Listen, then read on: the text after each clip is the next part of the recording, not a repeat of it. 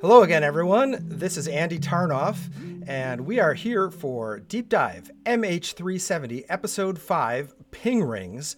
I'm joined by aviation expert and journalist Jeff Wise. Are you ready to do it again, Jeff? I am, Andy. I'm very excited to be here again with you. Well, we're hot off the heels of Episode 4. And that was my favorite one to date, but I have a feeling this one's going to even be I better. I think they get better. I mean, we're getting really more into the nitty gritty. And as I say over and over again, you can't really understand the greatest aviation mystery without getting into technical details because it is kind of a technical case and it puts people off. But we're going to try to be gentle and, and sort of hold listeners by the hand and walk through this stuff. Today we're really getting into the thick of it, so we might have to just slow down sometimes. But you you let me know. You're my interlocutor here, so um, if I get confusing, just just let me know. Okay.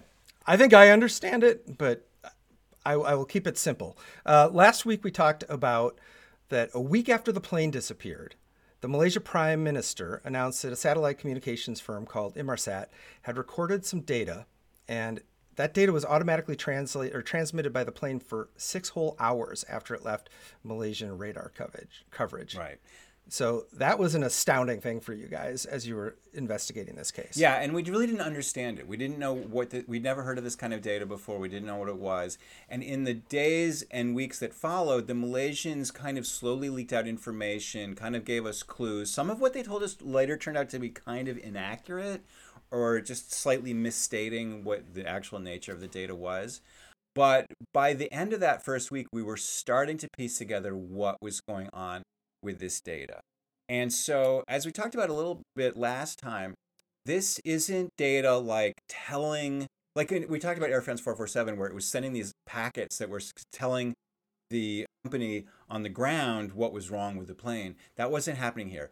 What was happening was somebody or somehow this this uh, satcom system had been turned back on shortly after the plane left Malaysian military radar, and it started. Um, it turned on, and as it turned on, it sent a signal up to the satellite, and it basically said, "Hi, I'm here." It's called a handshake signal. It's basically establishing communication so that when the user is ready to send a text or make a voice call, the system will be ready to make that connection. And so there is no transmission of like, hi, I'm at such and such a location, my engines are burning fuel at such and such a rate. It can do that kind of thing, but that that part was turned off. It was just the basic handshake protocol that was that was being Yeah. the big question that everyone was wondering then was will this information tell us anything about where the plane went and the answer is yes Right. had malaysia airlines paid for the advanced service or the upgraded service instead of the cheapest one there probably would be no mystery here because we would know exactly where the plane went Right. but instead we're stuck with just this vague information about pinging ping rings Right. So the Inmarsat scientists said, okay, we have this signal. The signal does not have any embedded GPS information that will tell us where exactly this plane was. But it, it is telling us something. So let's look at this data and what does this data tell us? And it turned out that there were a couple of things, and one, the one we're going to talk about today is the simplest kind.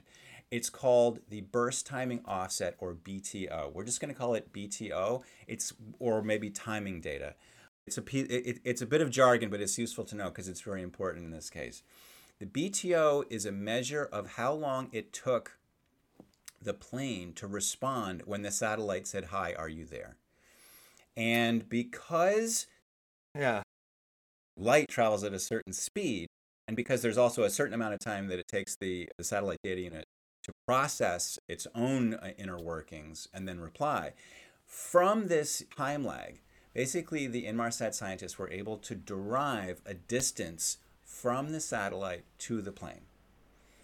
Now, this is not, they didn't invent burst timing offset or BTO. I mean, that that's, This was something that, You know, that satellite science, but- communications engineers were interested in ever since they started building satellite communication systems. They're, they're trying to make sure that their system works. They want to understand how their system works. They want to make sure it's within the parameters as they designed it. So they're, they're logging down various parameters of the signal like this. The other one that's important is the frequency offset, which is similar to the time offset, but it just measures how the, the difference in the frequency. We'll talk about that more in a future episode basically they want to know is this signal within the parameters that we designed it They didn't intend it to be used for this at all. But very I was going to say this has never been done before, or at least for this purpose, this had never been done before. it had never right? been used for this purpose, but there is a very interesting connection to Air France 447, which we've been talking about for a while now, which is the Okay. case that had happened back in 2009. When that plane went missing, the scientists at Inmarsat said to themselves, you know, just in case planes go missing in the future, it might someday be useful to have this kind of data. So we're going to, we used to just kind of, you know, it would come through the wires and we just throw it out. Now we're going to start recording it and logging it for every single user. We're going to start storing that data. And it's and they had they had done that only recently because you know the final report in Air, Air France 447 was 2011. So it wasn't until 2011 that we really understood what happened in that case. So just for a few years, they had started to record this data that turned out to be extremely useful. And I don't know if anybody, I I don't think anybody knows, if anyone outside of Inmarsat knew that Inmarsat was recording this data. That will be an interesting point to consider later.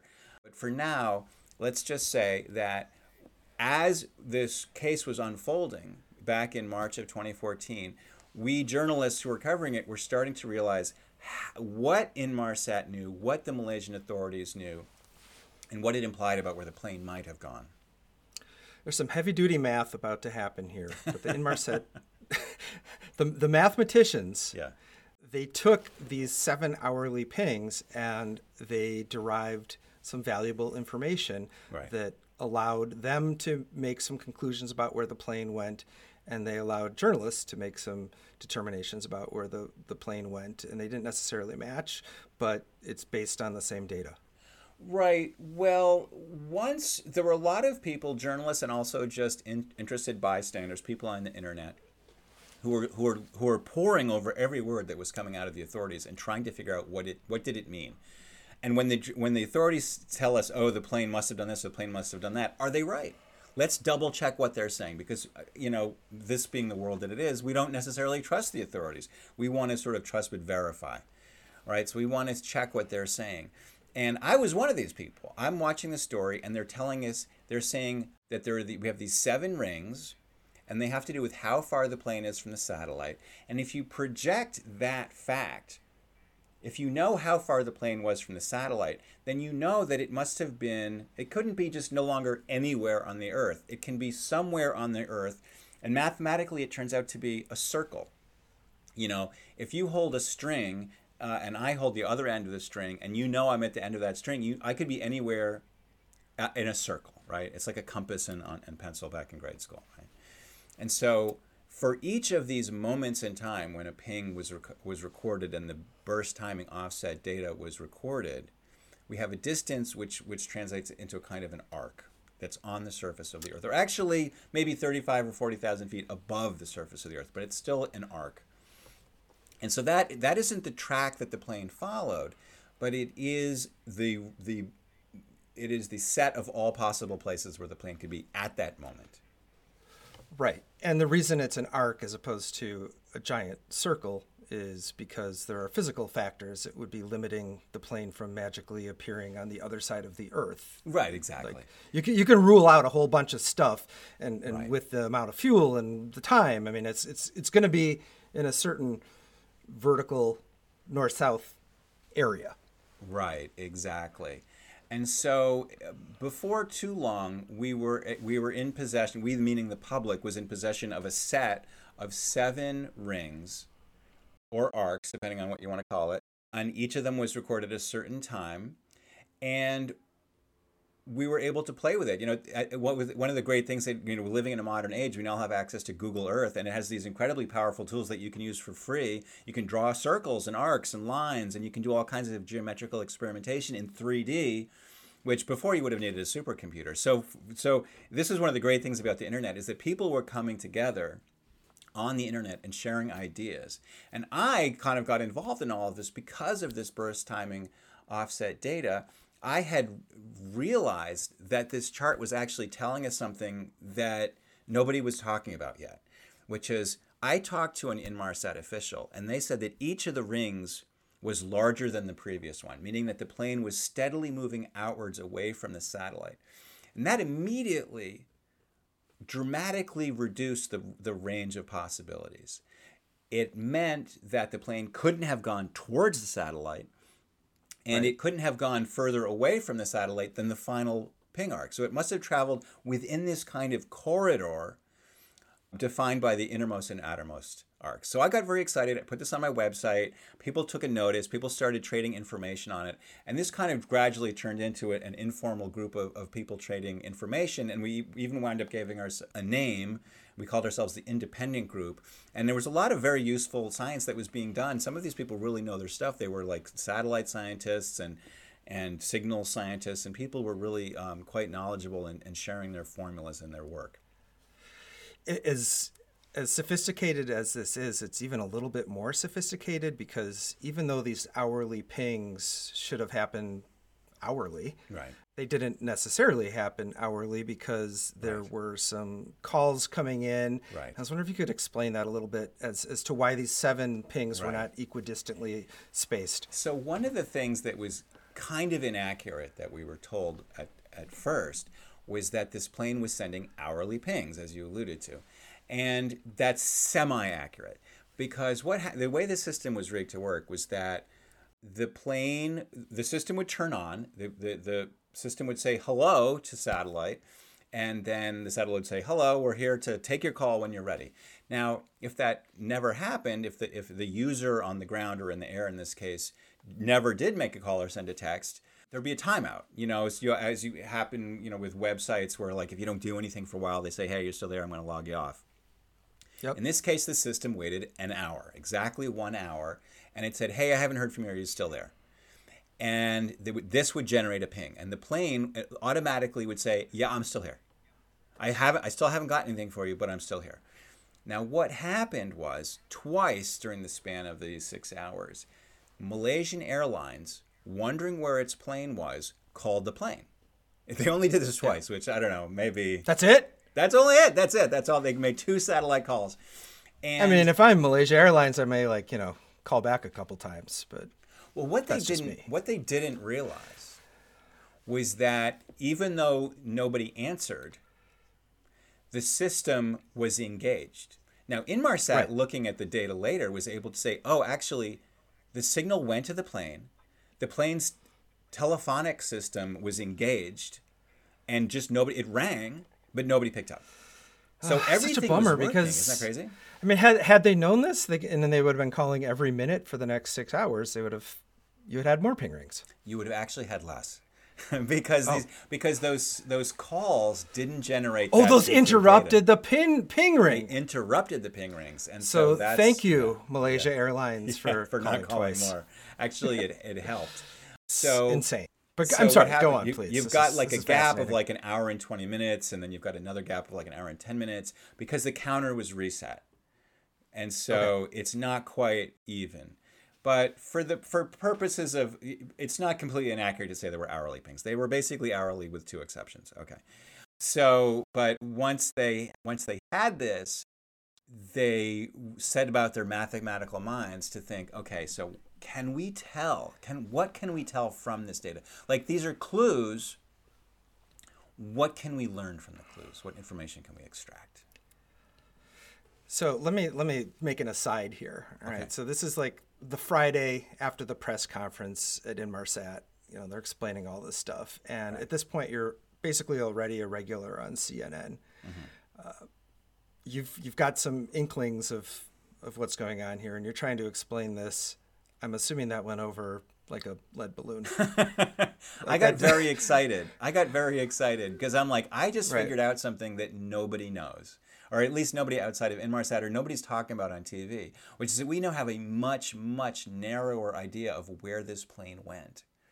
It basically flew either over the Indian Ocean and crossed the coast of northern India and then went to like towards Nepal, or it went somewhere into the southern southern Indian Ocean. At the time, we thought it went over the tip of Indonesia, but that's actually turned out not to be right. But we we were we had roughly a, an idea of where it went, And I and I took this to CNN and I and I and, and I realized like they hadn't hired me to be a reporter.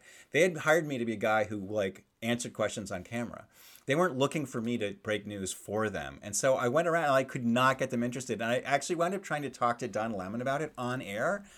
And he was like, What? that must like, have been awesome. Producer... Yeah, it was really. I got to find a clip of that. If I can find a clip of that, I'm, I'm putting it in this podcast. Because yeah, yeah. I, I can only imagine awesome. you talking to Don Lemon trying to trying to break this down in two minutes on on that show. It, I was so I, excited. I was so but they excited. probably they probably were starting to think you were a little crazy, but you're not crazy because if you drew these lines a certain way and you take into consideration that planes tend to travel at a constant speed, right? You you could actually get a chart of where this plane went. A lot of people, including me, when we once we had the ping rings and once we had Google Earth installed on our computers, we started playing with it. And if you draw a line from because remember we the the the, in, the Inmarsat data started three minutes after its last known radar location. So we basically knew on that first arc where it was on the arc. So you know the starting where it point, started, and from there you can draw very straight lines to the final arc, and you can sort of see well which ones generate. And as I said, the distance between these arcs is is equivalent to its speed. So if, if, if two of these arcs are 300 miles apart, and you imagine the plane was going 500 miles an hour, then you would have to have sort of an angle between one arc and the next. And the thing that's important to realize is that you can actually generate, for every imagined speed, you can have two lines one that goes to the right and one that goes to the left. And if you extrapolate these outward, you get two equivalent routes. For any given speed, you wind up getting two routes. And when you look at it, you can you you you quickly realize that this that this set of ping rings actually w- seems to want to tell you how the plane was flying and where it flew because a certain planes tend to fly straight like commercial airliners like the 777 are designed to fly high and fast and straight because that's efficient. There's no reason to be dawdling around. You know, you're not um, tooling around in your motorboat looking for fish. You're going from here to there, and the way to do it is straight and fast and high. And if you assume that this plane flew in that way and you start drawing lines on the chart, you'll quickly notice that there's certain lines that match the speed of a 777, the speed at which a 777 typically flies. And you don't have to make curves or bends or anything. It just wants to go at that speed. And so, very quickly, a lot of people observing independently and the authorities themselves you can you can you can approach this a lot of different ways mathematically with a, with a ruler and pencil. However you approach it you get the same answer. This plane winds up in a very small area of either the southern indian ocean or kazakhstan. So backing up for just a moment sure. if i may. Until i fully understood the science and the math behind this, I would have thought that perhaps someone who is trying to abscond with a plane may not be flying in a straight line, may not be flying at a constant speed. They might be squiggling around or trying to evade. But what you're saying is these ping rings validate that it was traveling in a straight line. They they match a scenario in which the plane is flying at a straight line. And I think a really important point to make, and I think a lot of people miss this, and it's absolutely bedrock crucial, is that it's we we everyone assumed that whoever took this plane would have no idea that Inmarsat was recording BTO data. Even people who are satellite right. communications experts in other parts of the world wouldn't know that Inmarsat was recording this BTO data. So there'd be no reason for someone to fly you know a, a curving you know flight path with different speeds accelerating and slowing down to to avoid you know to make it look like they were flying straight when they were really flying curved because they just there's we it, it, you would have to imagine like someone of almost godlike you know intelligence and perception and knowledge of what Inmarsat was doing. And so, so, that's a little foreshadowing, Jeff, because one of the reasons people think that your yeah. theory is cockamamie right. is because they say, nobody knew that Inmarsat had this data. Nobody knew that Inmarsat would be able to interpret this data. Right. Right. They'll that's kind of come a together. foreshadowing. We'll get to Yeah, that. well, uh, well, yeah, yeah. it is. It is. So but question, it's so notable though. would so uh, it's an important question to ask. Would whoever took this plane know that this? First of all, how to turn on? Like, did they even know that the system was on? You know, because they because don't forget that when we first heard about this Inmarsat data, we assumed that the system had been left on. And only much later did we learn that it had been turned off and back on again. So, would the, That's would gonna be, whoever that's gonna be a good one. it, yeah, and so would yeah, that's a very good one. But um, Yeah, pilots didn't know how to do this. pilots do well. That we're going to talk about that. But the point just being is that it's very hard to imagine that the, that whoever took this plane knew that th- that Inmarsat was recording these this data that would later allow them to draw these rings that would later allow them to to deduce where the plane went. And so you wouldn't imagine that someone would fly a curved course just for the sake of being crafty and tricky and trying to get away. I mean, And listen. if you the- the, idea being, look, they, they, they we did see someone turn off all the electronic data and do a hard 180, which implied that they were trying to be evasive, trying to get away, trying to steal this plane in a way that was sneaky and elusive. And then they flew off of Malaysian radar. They were this is what's this is what's so perplexing. This is what I really want people to think about. Why did someone who seems to have worked so hard to get away now turn on this device that's acting essentially like a tracking device? It's And like they they- left breadcrumbs. Yeah, it's almost like they're leaving a trail of electronic breadcrumbs. They're leaving a clue to where the plane went. Why would they do that? Now, a- an obvious answer would be well, they didn't know that they were leaving a trail of breadcrumbs. Fine, great. They didn't know they were leaving a trail of breadcrumbs. That also implies that they, they wouldn't try to leave a sort of tricky trail of breadcrumbs. And that that we are going to get to, and that's when this thing gets super crazy. Right. But what I did want to say was, if you believe in the concept of ping rings, Right. and pretty much all the authorities believe it, because that's exactly why they picked their search zone in the southern Indian Ocean, then you have to conclude that after six hours, that flight ended in the southern Indian Ocean or somewhere in Kazakhstan. Right, exactly. And that's what they did. And the authorities said as much. They said this plane is either in the southern Indian Ocean or it's in Kazakhstan. And they reached out to Kazakhstan. And Yeah, how did that go? I don't think they ever got an answer. They also reached out Oh, to weird. They also reached out to all the countries that had citizens on board the plane and they said please check into your citizens and tell us if if, if any of them were somehow weird, if there was something sketchy about them. And everyone replied except Russia and Ukraine. There were two Ukrainians really- and a Russian on board this plane. And th- there's a, there's a, there's a reasonable explanation for that, which is that these countries had just gone to war. So Russia had just invaded Ukraine, and these guys had their hands full. Man, I want to keep going. I want to keep talking about this, but I know that we have to separate this into multiple episodes because now you're dropping the breadcrumbs because I hope people can understand what what we're starting to talk about. But Yeah. nonetheless, this mystery is a little bit closer to getting solved because now we have a, an idea back in 2014 that the plane went somewhere for six hours and it could be along this north south This was very, very exciting, especially, and I talked to Inmarsat scientists, and they told me like we were very excited because we felt like, oh my God, we are using math to solve the greatest aviation mystery. Because even back then, when it had only been two weeks old, it was all, already the craziest thing that had ever happened uh, in, in terms of an air crash uh, investigation. And so they were they were like, this is amazing. We have used math and we are incredibly clever and look at us, aren't we good? All we need to do is figure out did it go north or did it go south? Is there some way we can break the symmetry? And that took a little bit longer and we'll get into that I guess in the next episode. But I, I do worry that what I've been talking about today is a little a little bit abstruse. I think if people watch the video version of this, we'll put up some graphics that will help make it clearer. And if people but if people still have questions, definitely feel free to drop a question, you know, in comments on the show page, on the YouTube page, reach out to us.